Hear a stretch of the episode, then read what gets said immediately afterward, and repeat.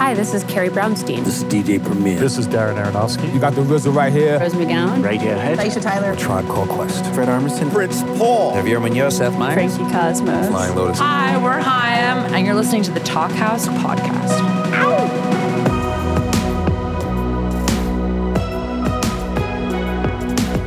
Hello, and welcome to the Talkhouse podcast. I'm Josh Modell. On this week's episode, we have the pleasure of reuniting two intensely creative individuals who first worked together decades ago Emily Haines and Olivier Assayas.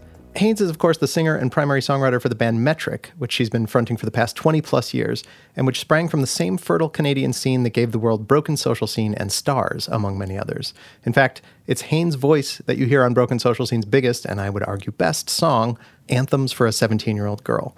But her primary focus over the years has, of course, been Metric, which just released their ninth album of thought provoking indie rock anthems, Formentera 2. It's a sequel to the excellent album they released exactly a year prior, and another collection of danceable, fantastic songs. Check out a little bit of Just the Once from Formentera 2, which Haines describes as, quote, regret disco.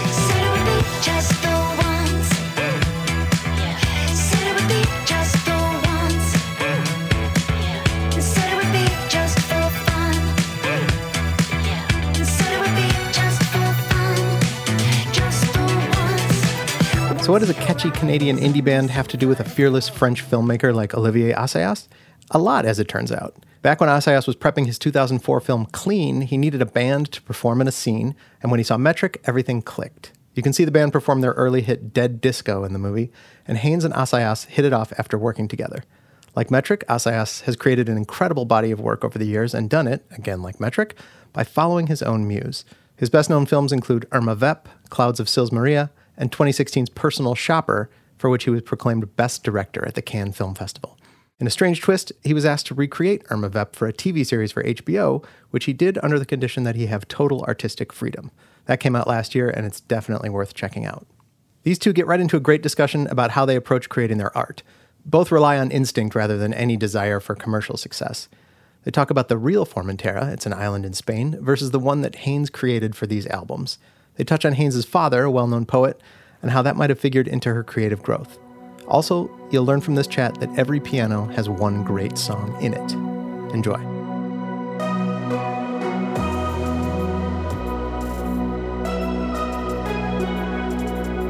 So, my friend Olivier, long time. Oh, long time. And uh, uh, and, and it, fe- it, it, feels like uh, time did not pass. I don't even want to think about how long it was since we've seen each other. I, I don't think time has passed. I just feel like in the same moment. I know exactly what you mean. It's like a phrase mark, I guess, of 20 mm-hmm. years because yeah. we're playing right now all the music from when mm-hmm. we met you, from our 1st mm-hmm. album.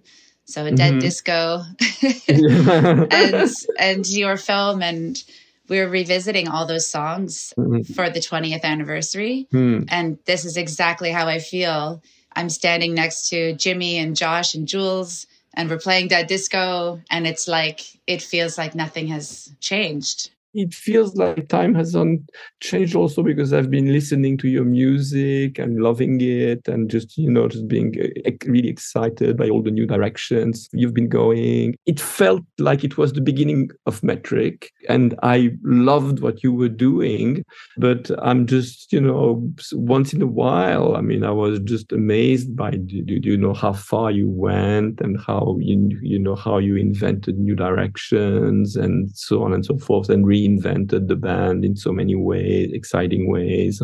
I've just been a fan for the last for, for the for the last few years. Yeah, well, likewise, I've been stalking all your movies as they come out. So um, I loved Personal Shopper, obviously, mm-hmm. and The Clouds, mm-hmm. also so so good. And I felt like when I saw that Irma Vep got picked up as a TV show on HBO, mm-hmm. I was like, yes, it's it continue it continues. You know, I don't know how you feel about those all those um, when movies are revisited i always wonder for filmmakers what that feels like with Irma Vep. Yeah, it was a very weird uh, uh, story because it's a, because it's a movie that I did, you know, in '96. I don't. Mm-hmm. Uh, it's a long, long time ago, a very long time ago. But I did it for no money. I, I wrote it in a week, and all of a, all of a sudden, it became an HBO series. That and and and we had like forty million dollars to do it, and you know, just and and for some reason, we managed to have the same freedom we had when we made the first version. I would not have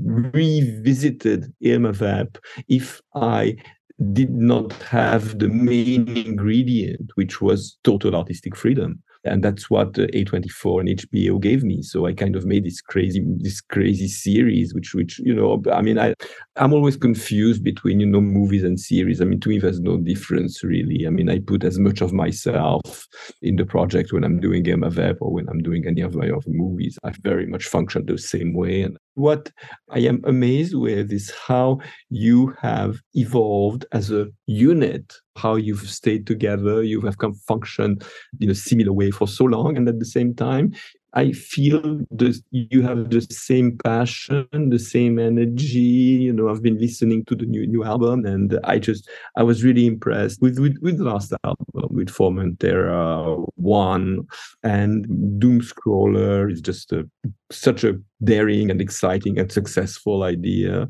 To you know, the one thing I, I, I because I, I didn't make sense of is were you actually in Formentera, or is, is it uh, some kind of fantasy island in your world?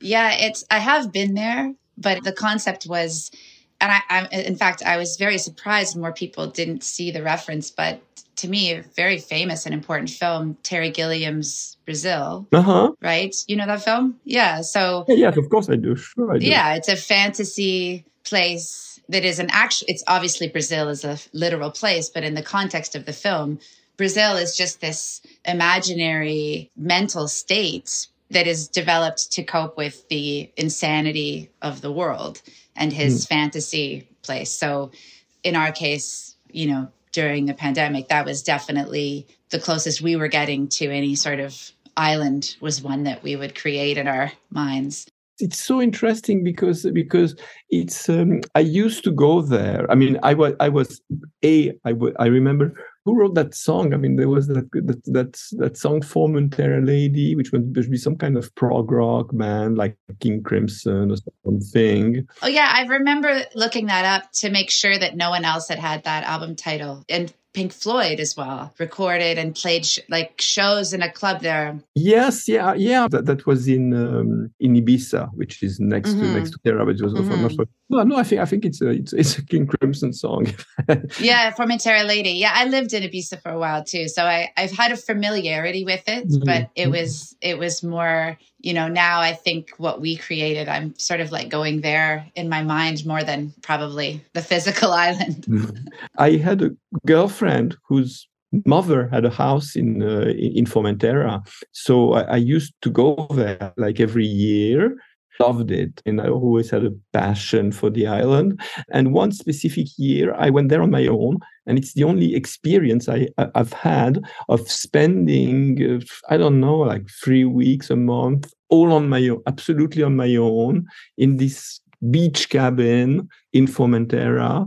And it's uh, it's uh, right after I had shot um, Irma Vep, I remember spending a month there, which which has been like the most peaceful month in my life. How that's such a strange correspondence for you and I to have it connect. Mm. Yeah, yeah. because when we were finishing Formentera 2, mm. that took us back to the neighborhood that we discovered when you brought us to Paris. Mm-hmm. So we had this a similar sort of in reverse connection of that feeling of like being back in Montmartre and, you know, remembering ourselves at that time. You know, it was really the very beginning. We'd only been in New York and LA and hmm. Toronto at that point, and our first album. And when you, because of our involvement with your film, we just got to enter Paris in this completely unique way that somehow mm. still seems to last. We have such a connection every time we play there, but particularly this time after everything that's happened, you know, being back in Montmartre and being at Motorbass, we were remembering all this stuff like um, Agnes B. Yeah. Obviously, incredible mm-hmm. designer, and she's so involved in cinema in so many ways with her production companies and everything. But you know, we had no clothes. Totally. Like we had, we had, I had one stage, you know, stage outfit that I would wash in the sink and then I would just wear it again. we were at right at, in the deepest grind and beginning and so committed to our freedom and to our we didn't care how poor we had to be, you know, very stubborn about the art and all those good things mm. that I think are why we're still here today. But Ag- Agnes B offered us some clothing. I remember mm. we went to a to a little party at her shop and we were offered to go to the beautiful showroom and get some clothes. And now, you know, now I understand how it normally works is that's very nice. You go in and you take maybe an eyeglasses case or one shirt or something, you know. But we were like, oh my God, this is great. so we all got so many clothes. Like we were the people at the, you know, checking us out, you know, just they were like, what is this? These people have no idea. But it, it was our wardrobe for I still have a skirt from Agnes B that I wear all the time, which I I now I look back with such um, affection, you mm-hmm. know, for how for how we were because you know as you're saying about Irma Vep, like the mm-hmm. only way it works is if you were able to have that same freedom and autonomy. Mm-hmm. Oh yes, yeah. I feel like the way that we established that at the beginning, which made things harder at the beginning, is why we have this longevity and we have this meaning to the work because Otherwise, it's all eroded. Yeah, I remembered that at the time, one guy in the band told me, "Well, you know, maybe you know, in, maybe in twenty years we will be saying when you when we were shooting clean, it was really the beginning of metric, and maybe it was also the beginning of you of, of something else for you." And it and it really struck me because in the back of my mind, I said, "Well, you know, rock and roll it lasts a few years and and you know and bands change and also my work will change who know where i will be in 20 years time but it was it i was impressed by how clear it was I think in your collective mind that you were at the threshold of, of, of, an adventure, that you were there for a long time. And, and you and you were like conscious that you had something very solid functioning between the four of you and and and it was going to last. Once in a while i remembered it. And uh, so when we arranged this this uh, this um, meeting i you know it just came back again to me and said well he was right. I mean he he was right. Metric was going to be around for a while and we were going to stay friends. It was amazing how you brought to the film exactly the energy that I kind of needed at that point for that film. You know, it's it's it's uh, it, it, was very much a chance meeting because you know we were in Toronto. We were we, we had no idea with what band we were looking for. We were looking for some generic rock and roll band who would, sure. who, who, would look cool on stage.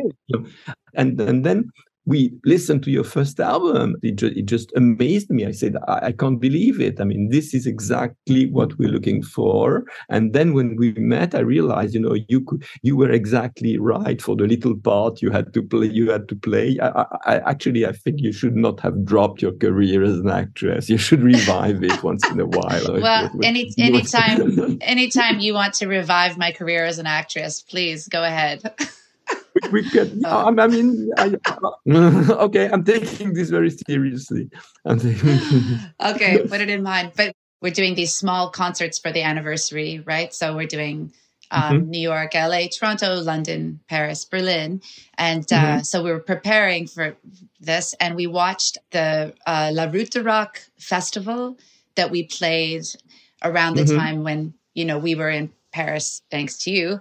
And that was when also we connected, yeah. which I also think is from our relationship. Um, we connected with Sonic Youth at that time because, of mm. course, you had, had had them work on Demonlover and they were um, so important to us, you know, being a band from New York and us living mm. in New York. And I'll always remember Kim Gordon at that festival. Again, you know, it's these times, as we're saying, so early in your career that now you can see so clearly these were just pivotal moments, foundational moments. I love the little movie we made. I mean, you know, we we we, we filmed the whole thing, so that there is a documentary that kind of uh, memorizes the whole event of Rock. The well, we yeah. the concert footage is on YouTube, and it's it was really stunning for me to to watch because I I don't I don't look at anything, right? Like I like to go forward, so I don't mm-hmm. watch old stuff. But for this to prepare for these shows, yeah. the guys were like, "Really, you should check it out because it's filmed really well and it sounds really good." Um, but it was just, yeah, astonishing to see. Like we're so we're so ourselves, mm. like we're so committed um, and serious and but we're like but it's funny but we're so, we're just like it was really um, you know sometimes you look back and you cringe a little bit or something. In this case it was just i was so like proud of my little sister as myself you know? But it's cool to have. I just thought that you had at that, that, at that point such a it was you were just so focused. It was it, very it was very impressive I mean, you had this spirit of rock and roll, which, which at that time felt eventually with other band felt dated, but with you felt right exactly at the, happening at the right moment when it was needed, just to remind that th- this is the best version of rock and roll. I thought that you just reinvented something that needs to be reinvented once in a while. And ultimately i, I don't know i mean you know i as I, I love the last album i love the i, I love uh, the first album and i think that usually bands lose something in the in, in the process. Some some of the urgency is, is lost. And what i find remarkable is that you have never lost uh, that uh, uh, sense of necessity, of urgence, of urgency, of necessity. You're, you're, you're constantly transforming it. I think a lot of times with that genre of like, you know, big quotes, eh, rock and roll is, you know, a leather jacket and a guitar. These are mm. signifiers mm. only of rebellion if there is some rebellion. but mm. the, the same two you know, sort of symbols can mean be dated and conformist. So we would, for it ends up being in our case, the more rebellious thing is to go pop or to mm-hmm. change the yeah. idea of of what should be what should be okay. When I would look back at the beginning, I think, okay, why did you have to be so intense? You know, couldn't you just relax? And it and the answer is no. You can't like now I can relax a little, but at the beginning, you know, no.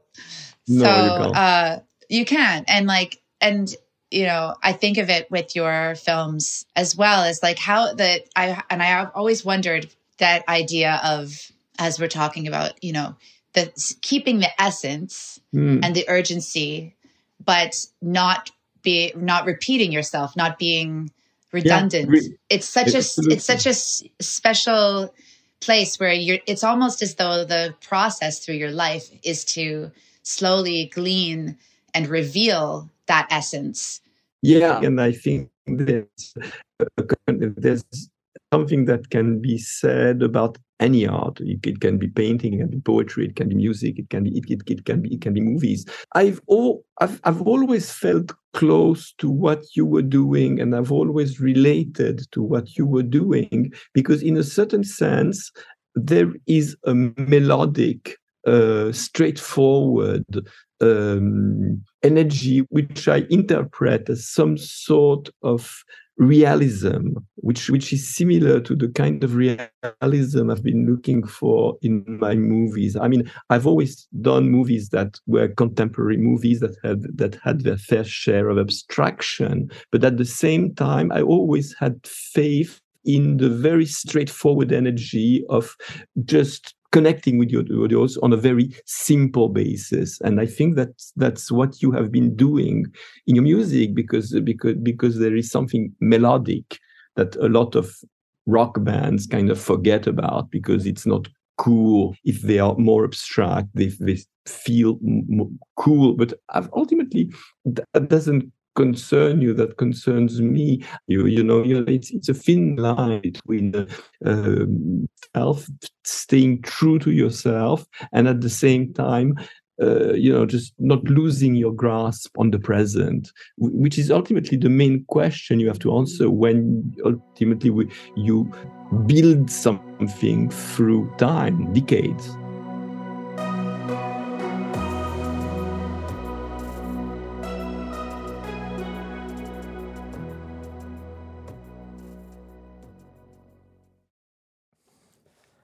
Hey, this is Josh Modell, host of the Talkhouse podcast. We love it when musicians come on the show and talk about process, and often they'll get into the nuts and bolts of being a working artist, which can sometimes be fun and sometimes feel more like a business. Well, this episode of the Talkhouse is brought to you by DistroKid, which is an amazing service for musicians looking to get their songs out into the world in an incredibly smart and cost effective way. For the past decade plus, DistroKid has made it easy to get your music on all the streaming services, including Spotify, Apple Music, TikTok, Instagram, and more. You keep 100% of your earnings minus a flat yearly fee, which is a better deal than you'll find anywhere else. They also make it easy to upload lyrics and metadata and to track your earnings and share them with your bandmates and co writers. You can even snap on extras like Instant Share, which allows for easy collaboration. The DistroKid app makes it all a seamless experience that will save you a ton of time that would be better spent making music. The DistroKid app is now available on iOS. Head over to the App Store to download it. All bands and artists have jobs, right? Jobs they do like, others they don't. Times they're fucked up and they've had to face the boss with rosy cheeks and the tails between their legs. 101 Part Time Jobs is the podcast where we hear those stories. I've had some killer guests on, like The Chisel, Chastity Belt, Real Estate, Kurt Vile, Mannequin Pussy, and so many more. If you subscribe to 101 Part Time Jobs podcast, you'll be getting two episodes weekly. That's a promise. See you soon. This is my feeling is, you know, the question of why you make art and the it's you know to participate and to find out about yourself as much as you can but also to be part of what happens in your own life and in the world. And if you're too insistent on maintaining some you know conceptual idea of authenticity you've eliminated mm-hmm. most of most experience. Like for us there's no there's no agenda right? Like we're not as we like to say, like we have no idea what we're doing. We just you just go in and and it's pretty much like when something feels like bullshit, where it's just not true. It's just not connecting or it's not with us, you know. And it's without any thought of commercial viability. It's just more you feel it or you don't internally with us. I'd be curious to know if you've ever scrapped something uh, after a big time commitment, but we did like a 60 piece orchestra on a song and a whole big elaborate thing. And then, you know, that, you know, whatever, hundred thousand dollars, whatever you do. And then we're just like, no, if it doesn't give me that feeling, we won't, we won't release it. Have you ever, have you ever thrown away something after a big commitment?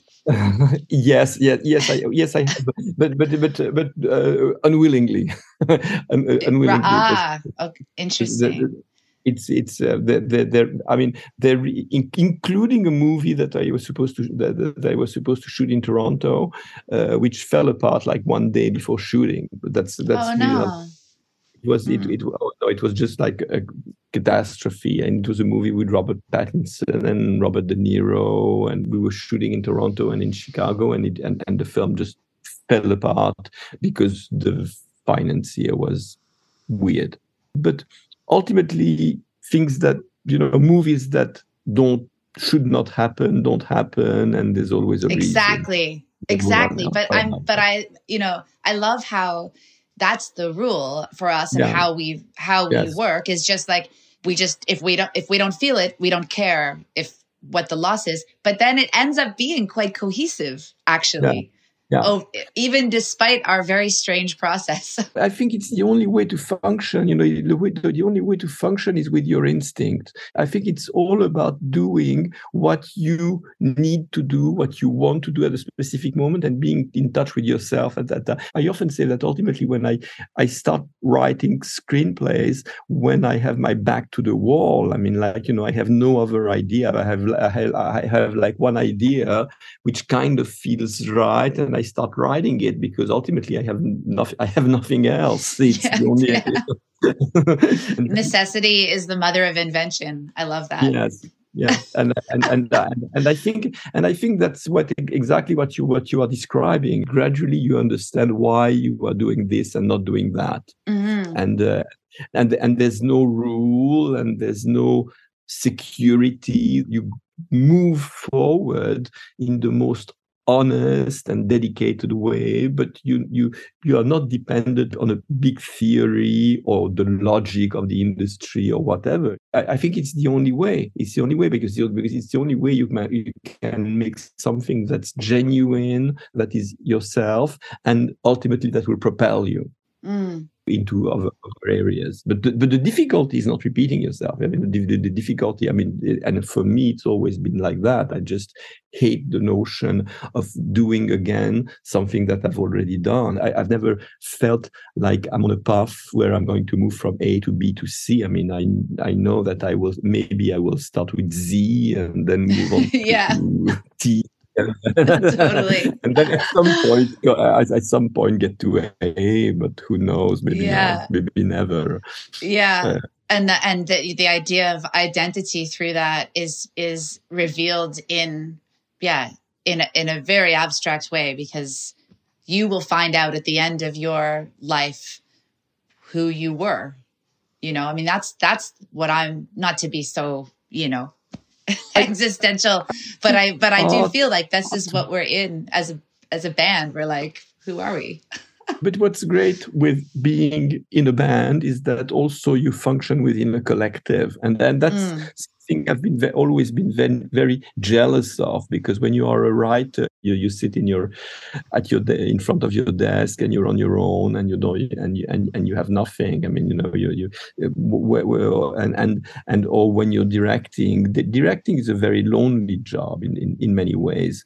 And I've been trying to work with the same crew, often the same cameraman, often the same the same um, art director, often the same costume designer, and I feel like we, in our way, we are a band. You know, in, yeah. a, in a way, in a, in a way, they bring me the kind of collective energy that comes naturally to rock and roll, but which is alien to cinema in many ways. Mm-hmm. Well, I relate to the to the writing part, isolation, because I'm the writer of the songs. Yeah. You know, like yeah. Jimmy and mm-hmm. I will have some process, but for the most part, it's me at the piano, and I know that feeling is just so um, isolating but essential. Mm.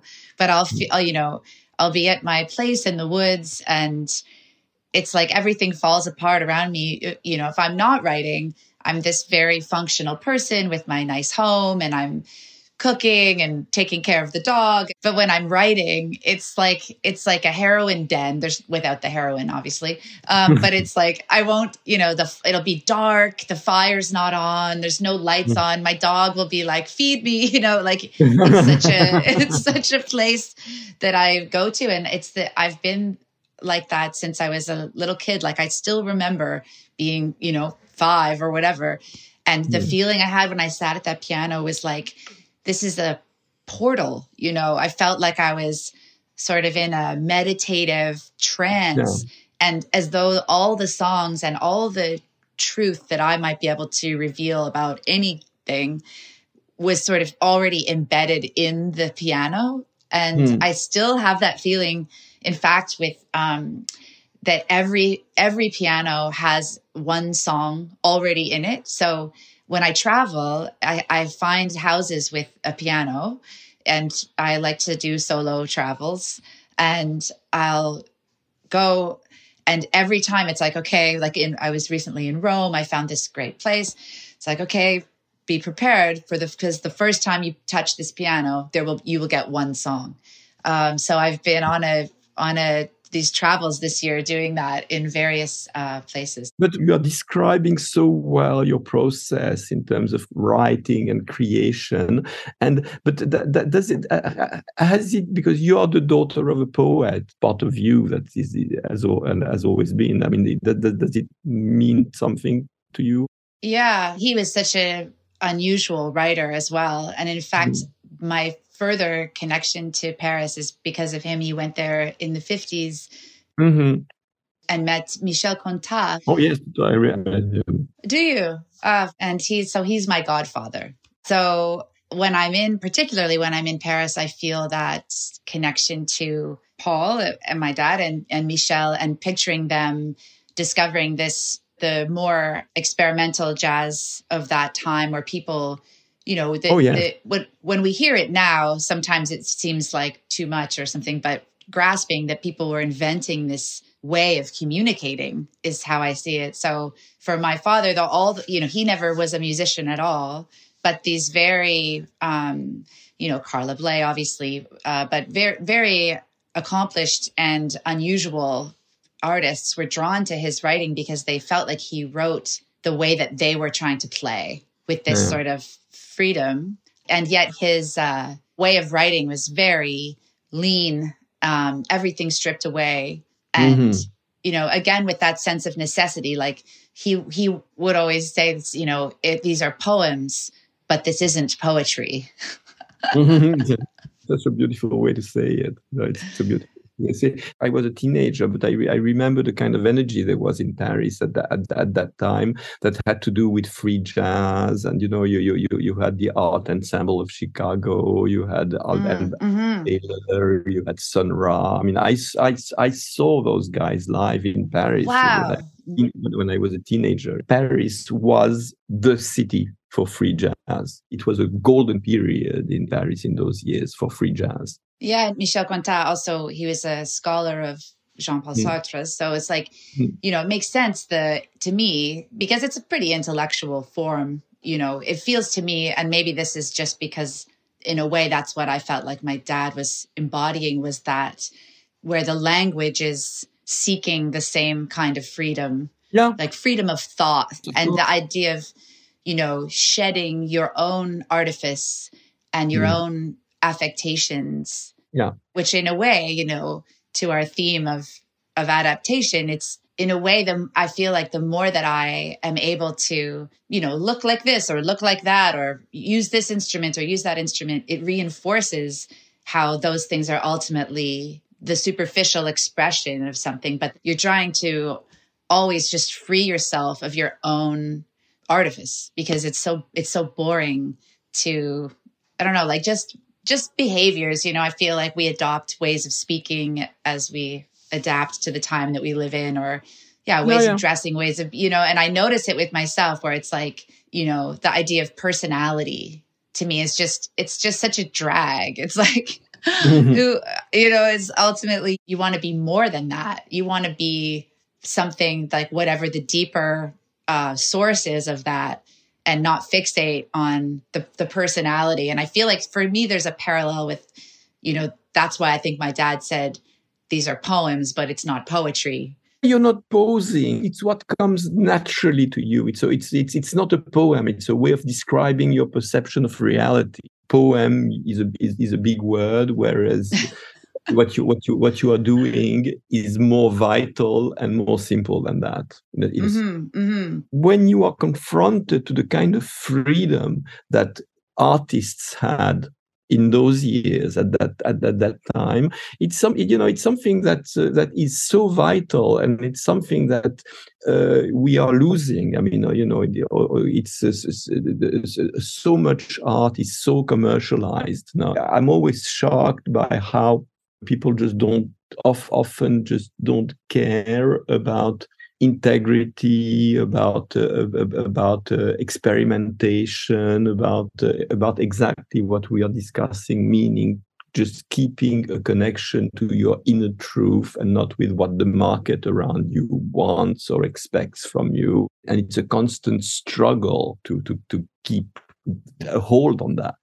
My feeling is now I don't even think that's like a thought. I think that it's so it's the the walls have been completely washed away and I think mm. in music I think people just enter it without even imagining that there would would be something to keep to of yeah. your own. The idea of selling out or not only yeah. can you not find someone who's also concerned about selling out. They don't even know what you're talking about. Yes, exactly. You know, all I'm trying to do is get paid and that's I'm sorry, I have no idea what you mean. and so it's it is uh I feel quite lucky actually to have lived in the in the time that I have and am like, you know, to live through these changes and be able to witness them. Yeah, and yeah. I don't have a chip on my shoulder about any of this stuff. It's all it's I'm it's fine. But uh it's pretty fascinating to to see like how that's changed and you know our stubbornness about record labels it wasn't just this like stance you know it's it's more first of all into like basic intelligence of looking at this contract and how it's just a bad model um, mm. and the major label deals we were offered it's just it, it's just a bad model but no. furthermore the point of what we're doing it's like you've you're basically selling the the reason for our existence away. Exactly. So the fact that we didn't ever do it and it made i think it it definitely affected how well known we are. You know i've i've we have such a an incredibly loyal and you know amazingly growing uh fans around the world. You know we see lots of young people. They find us right? But uh, I think we we definitely were hurt by the fact that we never got that major marketing engine behind us. That's also salvation. Exactly, because now mm. we're in this position where we own everything, and this is the difference. But that you know, with the way that the music industry has changed now, and the fact that every you know record label is just going to make you self promote anyway. Yeah. You know, so that's because that's all that all anybody can do is, is promote in the same way. So it's yeah it's but it's cool to look back on. So just clarify why the new album is formentera 2 instead of being uh, whatever else? It's it's because we wrote this whole song cycle of 18 uh-huh. it's felt like too much to release as one double album. And yeah, we didn't want to say in advance that it was two parts so mm-hmm and it's definitely this cohesive line through the whole thing. Um, so you know, this is oh, yeah. a, sort of our our uh, monument at this point in our career, our eighth and ninth album. So I'm really looking forward to this album being out. I need to move on. it's I'm very proud of the work, but it's um, you know, Doomscroller. Uh, it's a it's a lot. yes, but I think like like all your albums, it's you know it's a step forward. I'm more interested by the way artists function than by i mean with the, it can be within in, like in, in cinema I'm, I'm more interested in the body of work of a specific director rather than than this movie or that movie. I, I, think that ultimately what you end up doing is building a body of work. Sometimes you have to disconnect from your from, from your rules, but there is an inner logic to what you, you are doing, which is what really interests me and excites me because that's where because I've always been interested in this idea of having a dialogue between arts. I think you know I've, I've been working with playwrights, novelists, musicians and uh, I've always been interested in what there is in common. And ultimately, what there is in common is the idea of building something you know of, of some that reflects your experience of being uh, a human being for instance visual artists would go in direction where filmmakers are scared to go or are intimate, intimidated to go and all of a sudden visual artists show how it's doable, how you can go there, how you can try that. And it's the same thing with music. When I started making uh, movies, I had been so influenced by punk rock. I saw the first uh, the, the first concert by the Clash. I mean, I saw the Clash. I mean, we, like the album was not not not even out, and they played this concert in Paris. It just blew my mind, you know. Or, or I just remember like the the moment and the place where I was when I heard "God Save the Queen" by Sex Pistols for the first time, and it left me with a question which I have not never really answered, which is how can I in movies find the same energy that rock and roll gives me?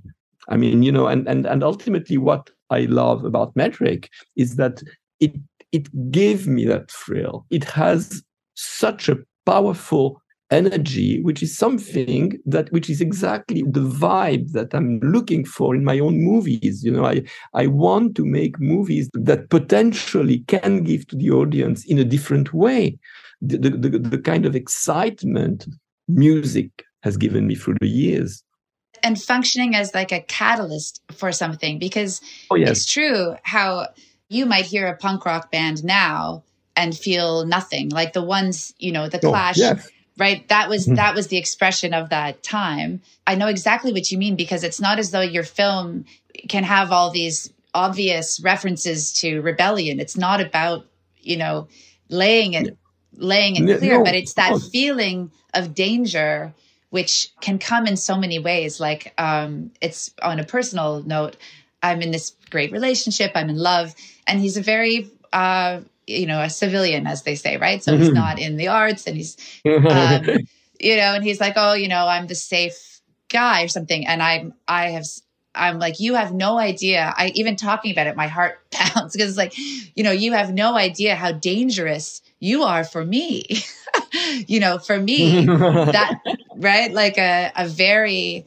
um stripped down and that like intimacy and vulnerability um without all of the trappings of show business, yes. uh, ways that we can make, we can perform our lives, you know, taking mm. that away, it, that is dangerous. So I know exactly what you mean of trying to find that in the music that I listen to and in the films that I watch and being such a fan of your work I, now makes so much sense as we talk about this because it's in code in a way, right? Like I can listen to like an ambient track that's just, you know, it's like non musical, very abstract sound that will give me that feeling of danger. Oh, yes, totally. You're putting it much better than me. I mean, in, in a sense that uh, when I was mentioning the Clash, I mean, it's it's not just about the energy of punk rock. I mean, ultimately, I don't. I mean, you know, punk rock was important to me at that, that specific moment. I mean, now it's become something else completely.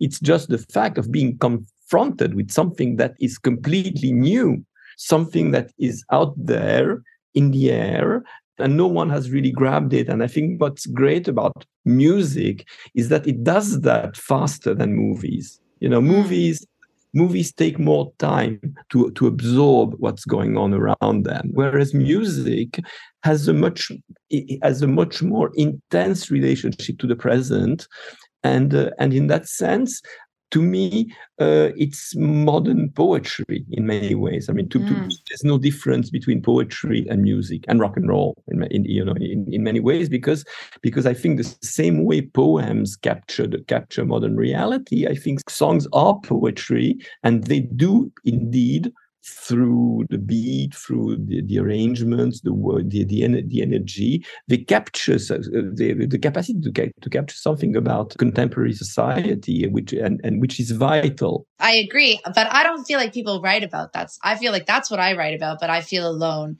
People just write to me a lot of stupid love songs, and I don't care about that. I feel like they're, but then they're. I'm always finding um, other writers, and I'm such a fan of always looking to be a fan. You know, you want to stay in that state of mind of finding people's work because you want to be impressed you want to be excited yeah. you want to to have a dialogue with people who will bring you something which mm-hmm. has not done before a million, a million times before. I mean you know and and and and and in your art that's what you are doing. You were mentioning like clouds of Sol, clouds of Sils Maria. Mm-hmm. to me it's, it's a typical example of i had no idea what i was doing. I mean started writing it and i wrote half of it and i left it lay there for like six months because i had no idea what the next act would be. And all of a sudden i just came up with a logic for what was coming and now the film seems feels extremely coherent and doesn't show really uh, the, the, the the markings of its process. It seems a very elaborate piece of filmmaking whereas i know it's amazing. It's it's you know it's it's it's, it's like cats. I mean you you you fall and you end up falling on your feet. And, yeah. and you don't know you don't you're not sure how you do it and why you got away with it yeah, and you try not to think about it too much and hope it keeps happening. yes, yes, exactly. Well, I think we've been told that our conversation is coming to an end, but I I can't tell you how much it means to me to see you. No time. time has no. I'm not, I mean, time has not passed. You are exactly the same person I knew. and and I hope I'm a little bit of the person. You are. You, you are. it's like we picked up where we left off. This is so great that we'll see, Jimmy will be so happy that we'll see you. And um, yeah, thank you so much, Olivier. Thanks to you, Emily. So it's always a, a pleasure, and it was yeah, I was just so happy with the conversation. Same. Thanks for listening to the Talkhouse podcast, and thanks to Emily Haines and Olivier Assayas for chatting. If you liked what you heard, please follow Talkhouse on your favorite podcasting platform and check out all the great stuff at talkhouse.com. This episode was produced by Myron Kaplan, and the Talkhouse theme is composed and performed by The Range. See you next time.